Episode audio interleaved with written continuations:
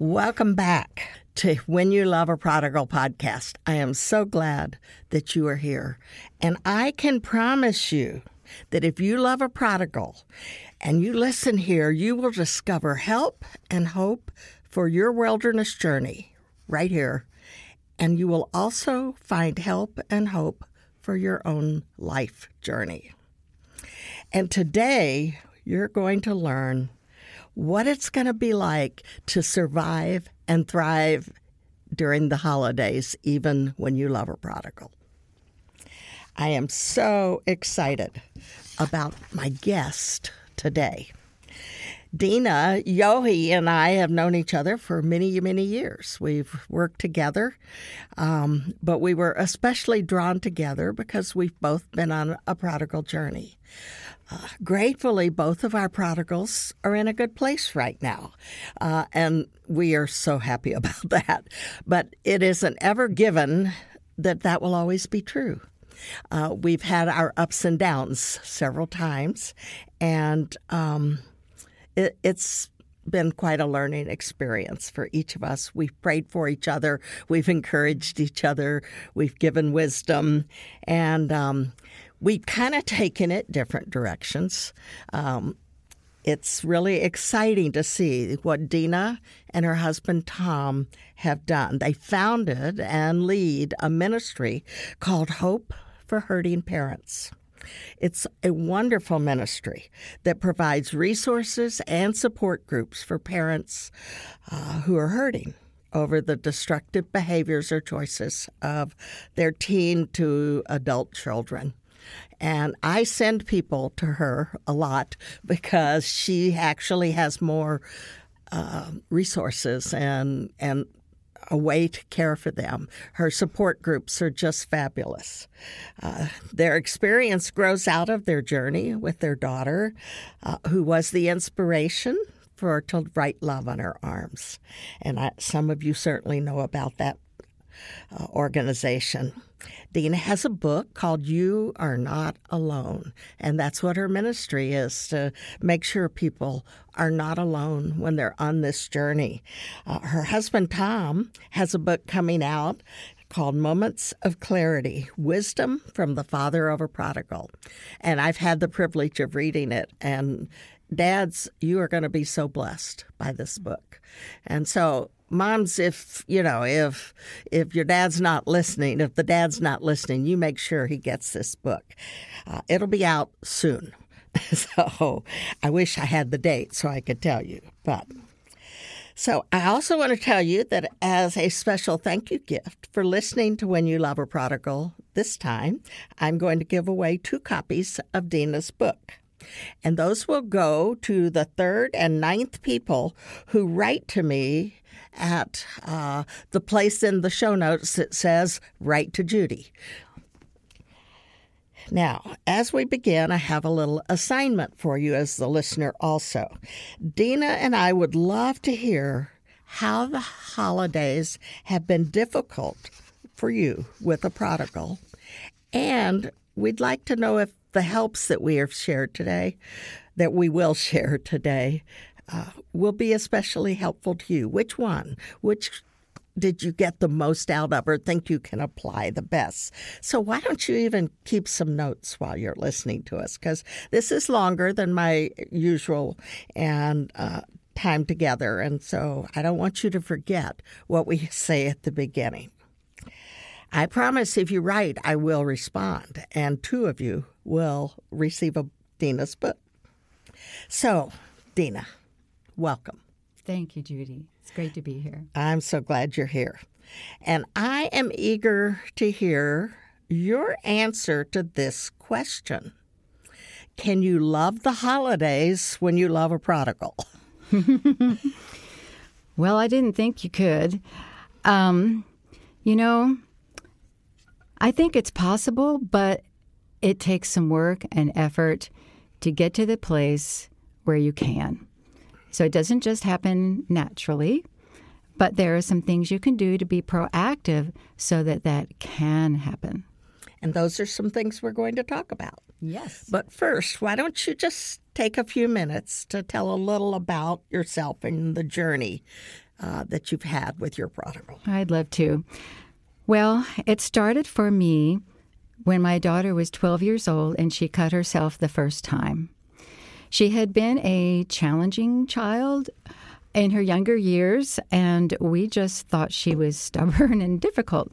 What we didn't know was that she had a sensory processing disorder, which caused her to be overly um, sensitive to external stimulus, so sounds and taste and touch, and it caused her to be uh, more easily irritable, agitated, um, have trouble interacting and relating with people. And we just didn't know what was the cause behind this. So the first sign that something was really wrong was when she cut herself. Now, we handled that very poorly. We were so shocked, didn't know why she would do such a thing or what it could mean, and we chose to just not deal with it. Swept it under the carpet, threatened her uh, that this was a, you don't do this. This isn't good. If you ever do this again, you'll have to see a counselor. Like that would be a punishment, which was so wrong. And we have since apologized to her and told her we're so sorry we did that, but we were clueless. We didn't understand. So it started there. Over time, she ended up with difficulties self medicating with alcohol and pot and just got involved in a very destructive lifestyle, found out she had other mental health issues that we didn't know about. Depression, anxiety were a few of them, and ended up in rehab when her friends were going to college. Over to the next 10 years, we wrestled with her back and forth in and out of recovery and all of the trauma that she experienced with that. So that took us down a long road that we didn't know where or if it would ever end. So that's a little bit of our journey. And there were suicide attempts. Um, she was also uh, raped, and that's not uncommon. So um, it was a long road of a lot of your worst nightmares coming true. Every time I hear you tell that story, it, it just mm. breaks my heart again mm. for your pain, but also for hers. Yes. And and what she was suffering in order to be doing the things that she was doing. Um, most people don't do them for no reason, and mm-hmm. and so that's that's a hard thing. Mm-hmm. So just kind of can you get a maybe a story or two of some of the hard things that you had to go through? Mm. Well, when she went into rehab the first time, I had total expectations of this was it. She was going to be fixed, everything was going to be good from now on. And it was good for three years. And then when she fell back and there was a reoccurrence or a relapse, I was devastated. I never expected it. I didn't think that would ever happen. I was not prepared for it. I went into a depression and just a lot of doubting God, why, how, what next. And she struggled for years up and down after that. So that was one really hard uh, occasion. The other was when we learned that she had been raped, the, the first time when we found that out. And she had reacted so strongly. She felt so horrible about what happened. Um, she had cut herself badly and was in the hospital in a psych ward. And through her dad sitting with her all night, just listening and loving on her, being there for her, she told what had happened. That was another devastating occurrence. I was that was one of my worst fears for her in this destructive life that she was on that that could happen. But I had prayed and prayed, and when it did happen, I just I was so angry. I was mad at God. I was mad at the people that hurt her. And I was so deeply sorrowful over it. And I think the, the next one would be when she lost her dearest friend, and I was sure we would lose her too. Yeah, we we had that. I just was writing about that that when our son's grandfather died, his mm. birth grandfather, it, I, we thought he would take his life. Mm-hmm. Yeah, I, I, that's hard. Yes, so, so frightening. Yeah, we don't know what to do. Right. True. Well, since we want to talk about the holidays a little and, and how they're often challenging uh, when you have a prodigal, can you tell us a story of a particularly challenging holiday time? Well, one was when our daughter had moved out and she was just floating from place to place, didn't really have anywhere she was staying. We didn't really know if we were going to see her or not. So we had um, no expectations, but it was such a sad time because things were so different. She wouldn't be with us to go to church on Christmas Eve. There wouldn't be the special family breakfast together. And then I ended up being out of town, needing to go to help my father, who was in the hospital um, and not doing well. So I wasn't even there. So it was just my husband and her brother and sister. And she did end up coming, but only for like an hour. Um, I don't think she brought gifts. She just came expecting something. And it was just such a sad time. The pictures my husband took for me, the expressions on everyone's face, you could just almost feel the sadness and the tension. Um, things were not like they had been in the past, and that was a, a hard one, very hard. Another one that's almost a little humorous was in her first rehab, she was there over Thanksgiving. Well, um, we chose to all go and be with her. And we were one of those families at Cracker Barrel having our Thanksgiving dinner uh, with our daughter, who was actually just let go for the afternoon, not for an overnight. So that was another, we laugh about it now. There we were at Cracker Barrel, one of our neighborhood restaurants, with other people who didn't have anywhere else to go. Um, uh, We've been just with our son. Oh, so yeah, it, you try and appreciate what you do have that you have them at all, but it's hard when it's very different and your expectations are not met.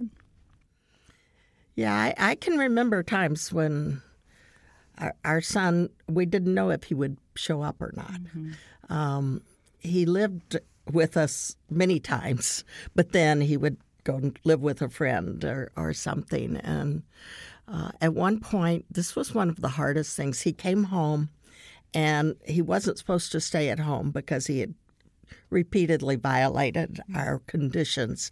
We said, We would love to have you here, but it has to be under these circumstances. And so he had left and he'd been gone to Tennessee to live at, with a friend, and that he couldn't get a job. So he came home and he showed up. And uh, we're like, okay, so, you know, we let him stay for a night, and um, then he stayed for another night. And then my daughter said, "So, if he's staying, I'm leaving." Mm. And I went, "Oh, great! I get to choose mm. between my children." Oh. And so he left, and he went and lived for six months, sleeping on the couch of a friend's. And uh, it's you know those things are hard, and it makes it hard for the holidays. Yes. Uh, when the main, I think they don't come because they think they're judged, perhaps, or mm-hmm. it's disapproval is there, mm-hmm. uh, or they come to get what you might give them. Uh, and, but it's not a very often. It's not a good bonding time, a good mm-hmm. happy time together, mm-hmm. and that's hard. Yeah, I think they know that we're not happy with Where whatever it is they're doing. Yes, and they even we try not to say anything, but they feel it. They feel our disapproval, our disappointment. And, you know, I try to put myself in my daughter's shoes, and that's got to be hard. It is. You yes. know, so we tried hard to just lavish love and speak positively words of hope and confidence, even though we you know, it was hard to really believe it, but we wanted to say it because we knew it was possible. We wanted her to believe it. But yes, they feel that. So I wouldn't want to go where I felt that tension. No, I agree. With, I understand that, but it's still hard for the family. Oh yes, and the siblings, and if that's an, a grown, per, you know, an adult, there's mm-hmm. still there's the tension that's there. And you don't know especially if they're you know on drugs or alcohol you don't know what's going to come. And yes what did they bring with them? If they go out at midnight and when are they going to come back? How are they going to come back and what condition? Yes. Those are very, um, hard, hard things. things. Yes. So what are you Mm.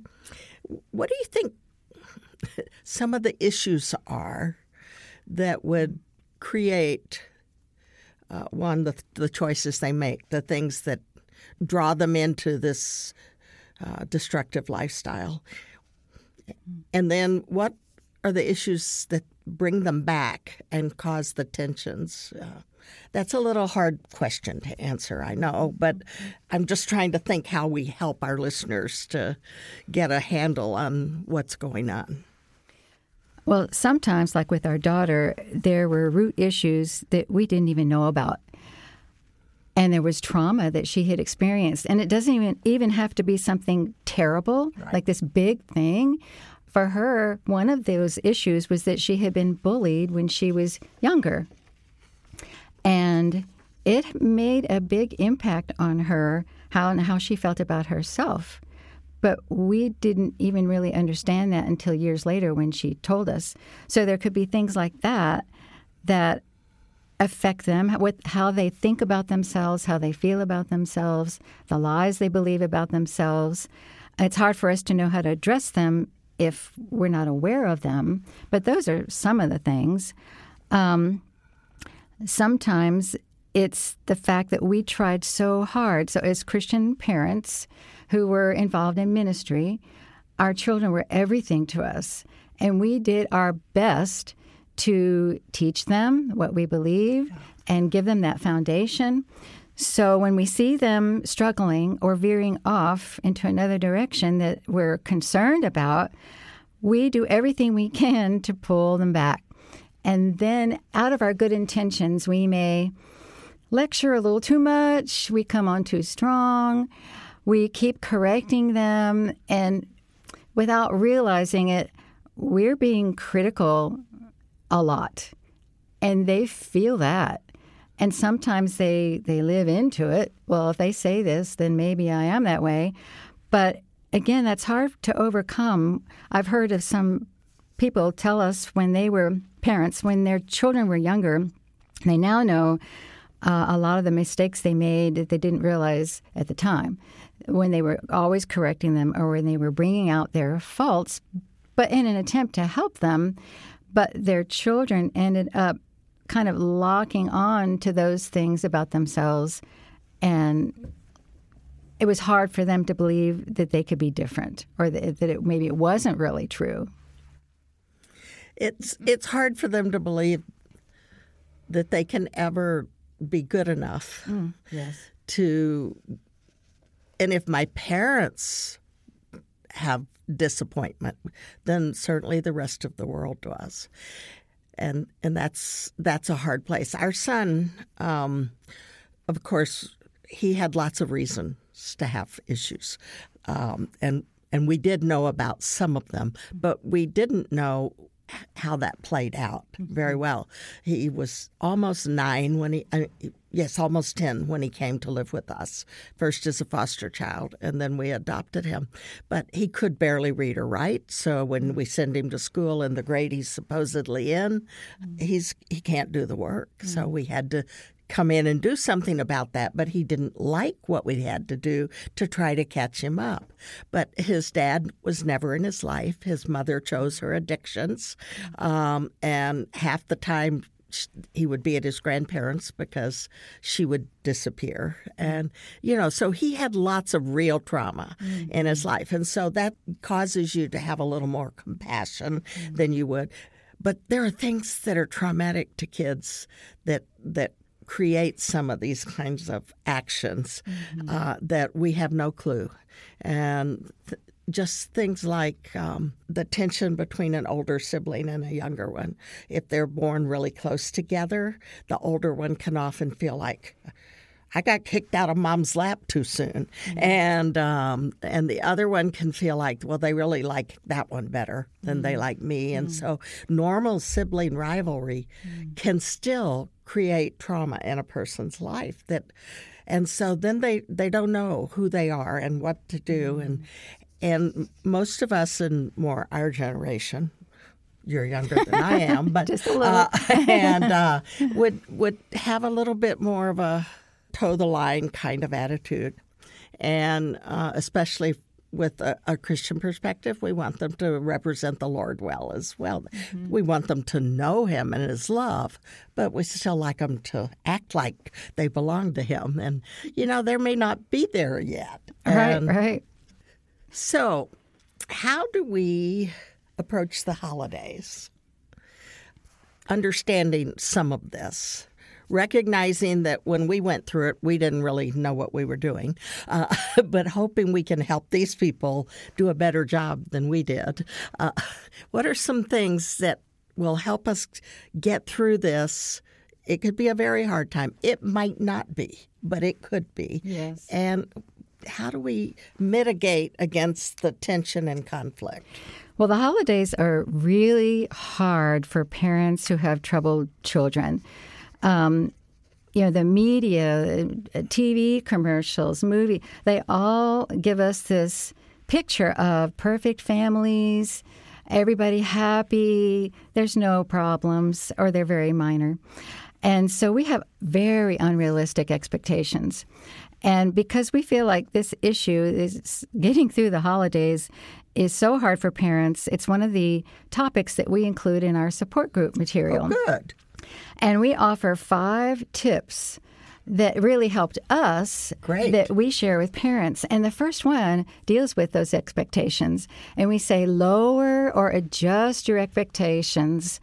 Um, when you do that, then you're able to just accept whatever happens. Because, you know, if you expect your child to come and behave a certain way, bring a gift, show appreciation to you, um, enjoy being with the family, they might be sulking back in their room, they want to play their video game or what have you. Um, you can be hurt and then angry. Yeah, anger comes. yes. Yes. And, you know, when we're hurt, that is often our response. We get angry. And often we don't even realize, well, I thought she would do such and such, or I thought he would. And then when they don't, we just feel this bad feelings. And we, what am I feeling? Why am I feeling this way? Well, it's because we had an expectation that they were not able to meet. So the first that helps so much is just lowering those expectations. Okay. Number one is lowering expectations. Yes. Number two is to consider doing things differently. For your holiday, if you always did your meal a certain way, a certain time of day, or a certain place, and them not, maybe not being there or being there but making things more difficult and tense, you might want to just change it up, do it a different way. Um, so, number two is consider doing things differently. And again, it might be um, with church. If you always went on Christmas Eve, opened your presents Christmas, well, maybe do it in the morning, the next on the actual day. So again, your traditions, consider what they are, and if it's going to make you feel worse, more sad, upset, consider changing it. So that's number 2. Okay. That's good. Number 3 is avoid social media. Again, seeing everybody's pictures and happy family, enjoying each other, it just makes you feel much, so much worse. You're comparing what you don't have, what you wish you had, or you're longing for the past that isn't that way anymore.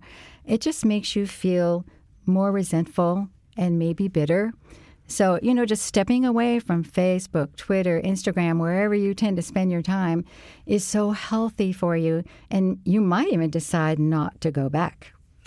That wouldn't be a bad decision, probably. No. I think about it once in a while. Me too. so, number three is avoid social media. Number four is focus on others. It always helps me when I'm having a hard time, I'm feeling sad or down or upset about something. If I can find someone else who has a need and I can do anything for them, it takes my attention off of me and I'm not feeling sorry for myself when I'm helping someone else. It always uplifts me, my mood brightens. So it might be as simple as making a phone call, sending a card or an email, or you might be more active and bring them a small gift. A box of candy, some flowers. You can do as much or as little as you want and feel that you're able. But it really does help you feel better. So, number four, focus on others. And the last one, number five, is be grateful. Now, you know, it's the last thing we want to do. We don't we're not feeling that way. We don't feel thankful or grateful. We're just sad and we're mad and we're down and depressed. But if we can find something each day to give thanks for, even just the sun came up, or you got out of bed, or you had a great cup of coffee or tea, you can change your perspective and your outlook. And, you know, this was the biggest surprise for me on my total recovery journey. I had no idea how gratitude could change my perspective about everything, especially with my daughter.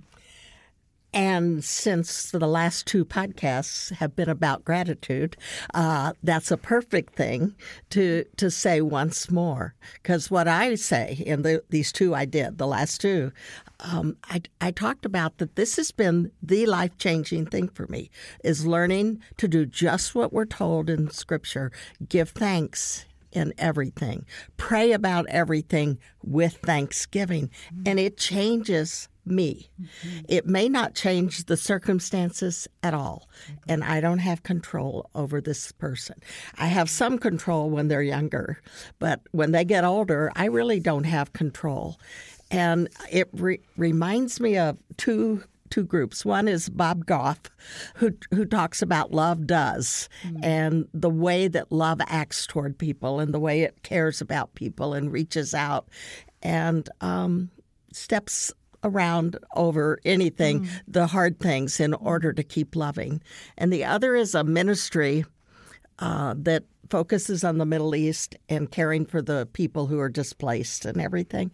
And their their name is Preemptive Love, but mm. they're uh, they have a T-shirt says "Love Anyway," mm. and, and I think that people who have prodigals in their lives, mm. that's a, a good thing they could mm-hmm. learn is love anyway. That should be our mantra. Yes. now, it doesn't mean that we accept yes. inappropriate or unacceptable, but maybe there are things that are more acceptable or could be than we have made them if we can learn to love them no matter what and and they can be oh feel welcome it, mm-hmm. it, feeling welcome is huge. Mm-hmm. And one of the things that you and I have talked about before, and which is God has really worked on me, is the whole concept of of maintaining relationship. And and we tend to so easily put some requirements mm-hmm. uh, for them to be mm. part of us and mm-hmm. with us. And yes, we, we can't have them be abusive and everything, but we can certainly do everything possible to to keep welcoming arms and maintaining relationship because they already know what we think about what they're doing. Yes. And so we don't have to keep telling them. Right. They know. Yeah. So so t- you want to name those five again? Yes. Lower expectations. Do things differently. Avoid social media. Focus on others and be grateful. That's great. And what kind of response do people give you when they try these things in your groups, your support groups? Yes. And... Well, you know, sometimes they're like, oh, I don't know if I can do that. Oh, that sounds hard. And we just encourage them, you know, ask God to help you. Ask Him to show you which one maybe you need to focus on. And overwhelmingly, with the first one, lowering expectations, we have almost everyone coming back to us and say, "Oh, you know, I it wasn't easy, but I was able to do that and it helped me so much that I was okay with whatever happened." I could be thankful for it. And if they didn't call or they didn't come or they came but didn't have a gift or I was all right because I wasn't expecting it. So that's been a big one. Um, then another one is definitely gratitude. Um, because again, you're shifting your focus instead of what you want to have happen, what you need to be okay or to have joy, to be able to enjoy the holidays. You can just be grateful for so there's so much more. God loves us. He's with us. Uh, we have a life that He's given us. We have other people who love us and want to be with us, part of our family, our friends. Um, it really shifts everything. So those two things we get a lot of responses to. That that sounds so wonderful, and I I think that I would just encourage our listeners to to recognize that they can play a major part in making this not a, a bad situation, whether it's Thanksgiving, Christmas, or other things. I, I'll tell you an example of mine. This was not that. It was a birthday. It was my daughter Debbie's 21st birthday. Mm-hmm. And we were having a family dinner. And he was going somewhere with some friends. I said, just be back for Debbie's dinner. Well, he didn't come and he didn't come. And this was we didn't all have cell phones then, and so um, he eventually he called and he says, "Well, they weren't ready to leave, and I couldn't come yet." I said, "Well, then we'll go ahead and eat dinner," and he said, "No." You can't do that. It's like I'm not part of the family. guilt, guilt, guilt. and, and so I'm thinking, so do I honor my daughter mm. or do I uh, try to make sure my son knows that he really is part of the family. But what I did was I got really angry. As angry as I could remember getting, he's like, How dare you put me in this position? Mm. I don't want to choose between my children. Yeah. And, and so I had to go while the family's all waiting for him to come. I went up to our room and I just talked to the Lord. And I came back and I said, We will wait 15 more minutes. And then if he's not here, we're going to go ahead and eat. Mm. And sure enough, he hadn't gotten there, but he got there not too long afterwards. and he was just glad we were still at the table mm. eating. And it, it all turned out. But if I had confronted him with the attitude that I had, the mm. anger that I was feeling, he would have turned around and left. Mm. And I don't know when we would have seen him. He'd walked out before. You did such a good job of letting him know that he was valued, that he mattered, and keeping the connection. And connection is so important. Um, a friend of mine who works in the area of addiction with families, um, she goes so far as to say that the opposite of addiction is connection. So yes, they they def- definitely crave that and want that. And if we can keep pressing in, keep doing the best we can to show love and acceptance, speaking to them positively, um, hopefully for their futures, it really can open that door where they feel more welcomed and more comfortable when they are with us. It kind of reminds me of Luke 15, of um, when the the prodigal returns mm. home, having wasted, you know, his whole inheritance, and um, his brother's been working hard, and he's his brother's resentful of him taking that portion of their income and everything. So he comes back and he's coming humbly and repentant. But his dad didn't even know that yet. His dad, all he knew was, my son was lost and now he's here. And he needs to know that I love him and that he's welcome. And so the the boy is down on his knees saying, Father, I've I've sinned against you, and I repent, and just let me be a servant. He wouldn't even let him finish talking. He's just ra- grabs him in his arms, mm-hmm. throws his robe on him, mm-hmm. and um, mm-hmm and of course the older son was angry so then you mm-hmm. have the mm-hmm. other side of the tension yes. that can occur i know um, our our older daughter really one time she said to me she said why do you let him get away with so much and um, i said well you know uh, if i were after after him every single time he does something wrong. I, that's all I would be doing is correcting him. So I have to choose the important things to focus on and mm. let some others slide. Mm. And I choose the things I think will save his life. Mm. And she went, Oh. So, anyway, she had her own issues too. But uh, in fact, my son always liked to say, Well, you know that Debbie's not as good as you think she is. and I said, I, I probably know that. and uh, and then he says, but you think Michelle's perfect and she's not perfect. And I said, yeah, I know that. Mm-hmm. But this isn't about comparison. We love mm-hmm. each of you. Mm-hmm. And we're concerned about different things for each of you. And but we want you to be able to know you're loved and cared for and desired as part of our family, but we want you to also learn how you're going to move forward into a life that, and one way is that we're going to respect each other and show love to each other. Mm-hmm. I don't know if I said all of that then, but I would now. Uh, There's a lot more we would say now. We yes. know more. so, well, what other thoughts or wisdom do you want to share with our listeners? Well, for us parents, I think well, big thing is to remember that we're not perfect either. Ah, yes. You know, we did our best and we looked to God for wisdom and guidance, but we made mistakes. And, you know, when we were struggling with guilt earlier on in our journey, uh, God pointed out to my husband that we need to keep perspective and that God was the only perfect parent. And look what happened to his first two children, Adam and Eve. They had a perfect environment. There was no peer pressure. They hadn't even sinned yet. But yet they couldn't even live up to God's expectations. But did God do anything wrong?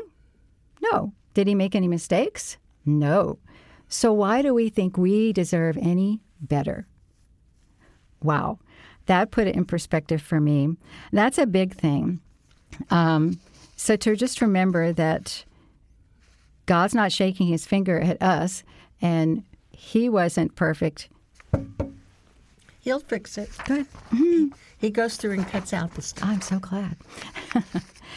Another thing is to hold on to hope. I've heard you say that before.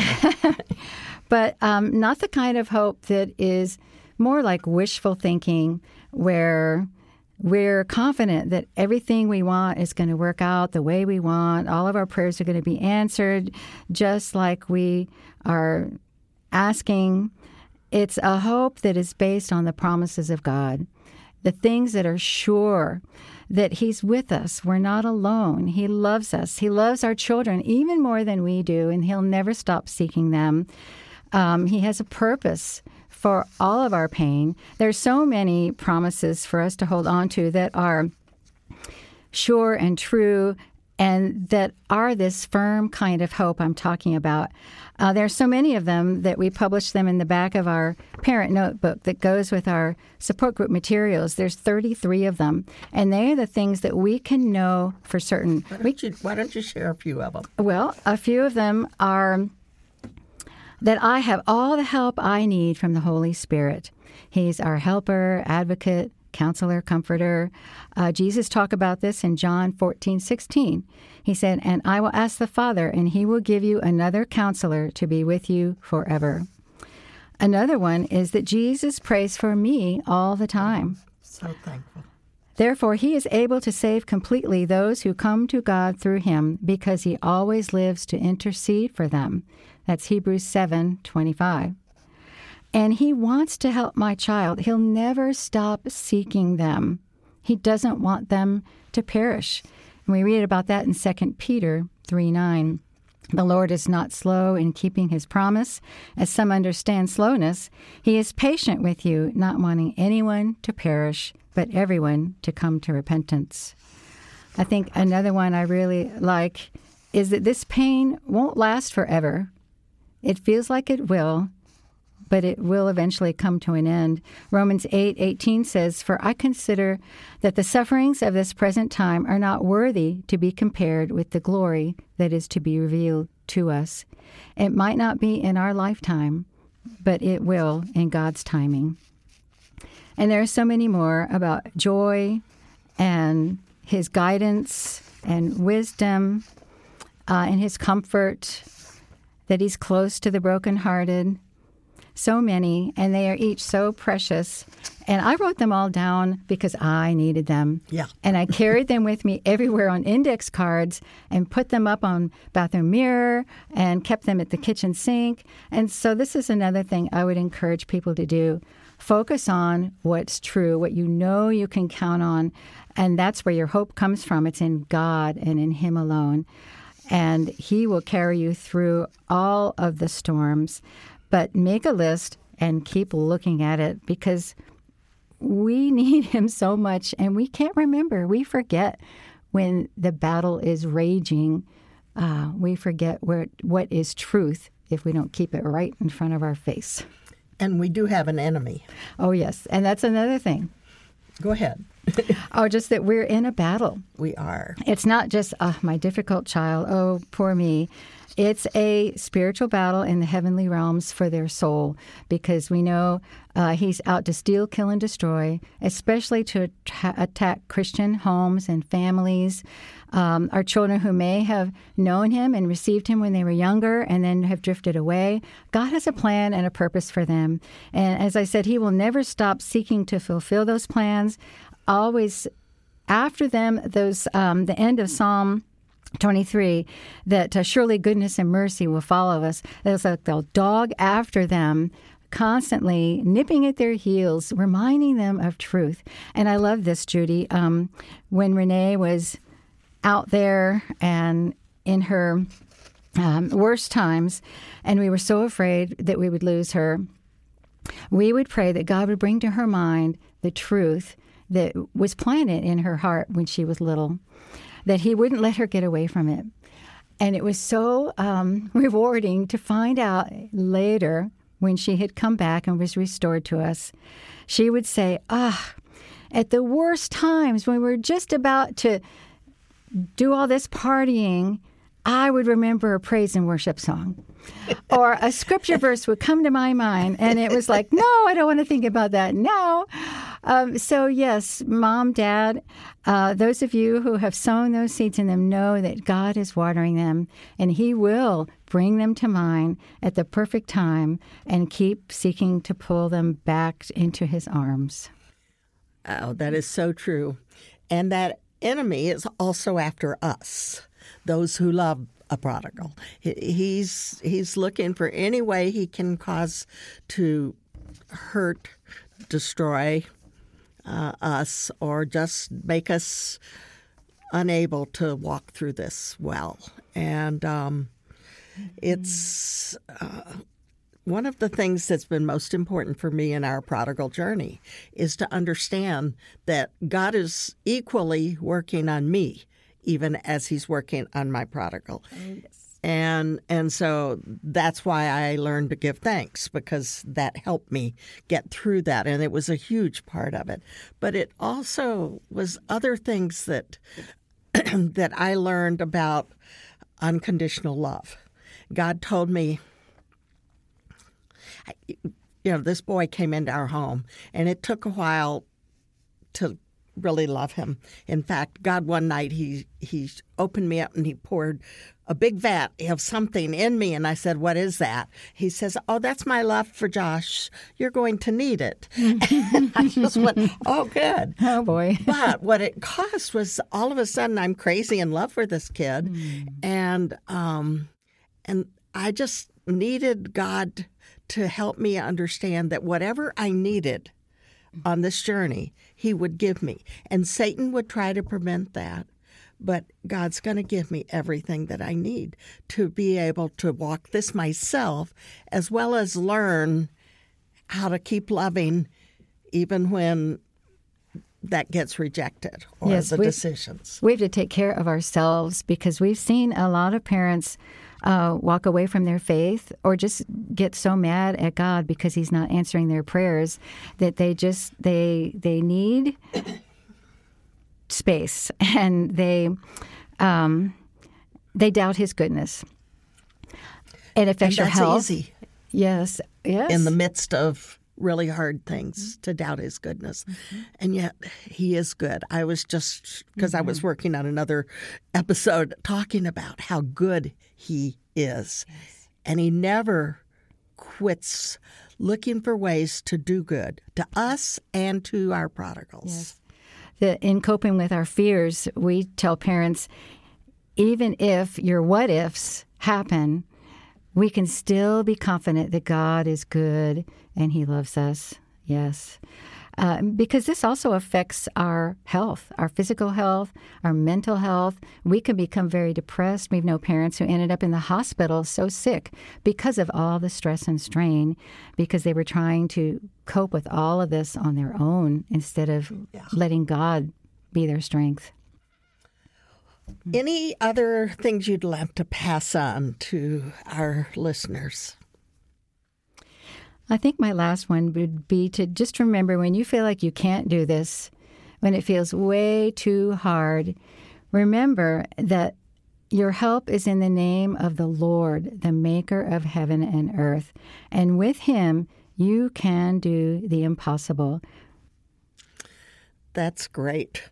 So, listeners, I hope that you've understood or heard or figured out how you really can love a holiday even when you love a prodigal because God is going to be there with you.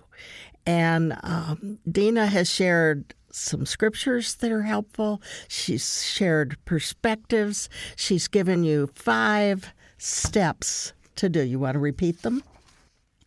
Lower expectations. Number two, consider doing things differently. Three, avoid social media. Four, focus on others. And five, be grateful. Okay. Well, thank you, Dena. So rich, and I hope so helpful to people. It's been helpful to me already. Uh, and so you can find links to Dena's ministry, Hope for Hurting Parents, uh, in the show notes of the podcast. And you can also find the names of their books and a link for uh, her book. Tom's isn't out yet. And we really would like some feedback because we're always looking for things that are helpful to people and ways that we can give guidance. And so you, there's a place in my show notes that says write to Judy, and you can write. and And I would love to hear your ideas. I will share them with Dena, and we will also have books for the third person and the ninth person who respond. And I'm so excited that you could be with us today, and I pray that God gives you in these holidays coming up, especially a really sweet time with those prodigals in your life, that he overcomes the potential for tension and even conflict and anger on either side that can erupt. And I pray that instead you would have a chance to show love, maintain relationship, enjoy each other, and have your family come closer together. It may be brief while you're still on the journey, but can look at that as a time of, oh, yeah, we were able to be together. And thank you, Lord, that you're going to help each of us to do that well. God bless you.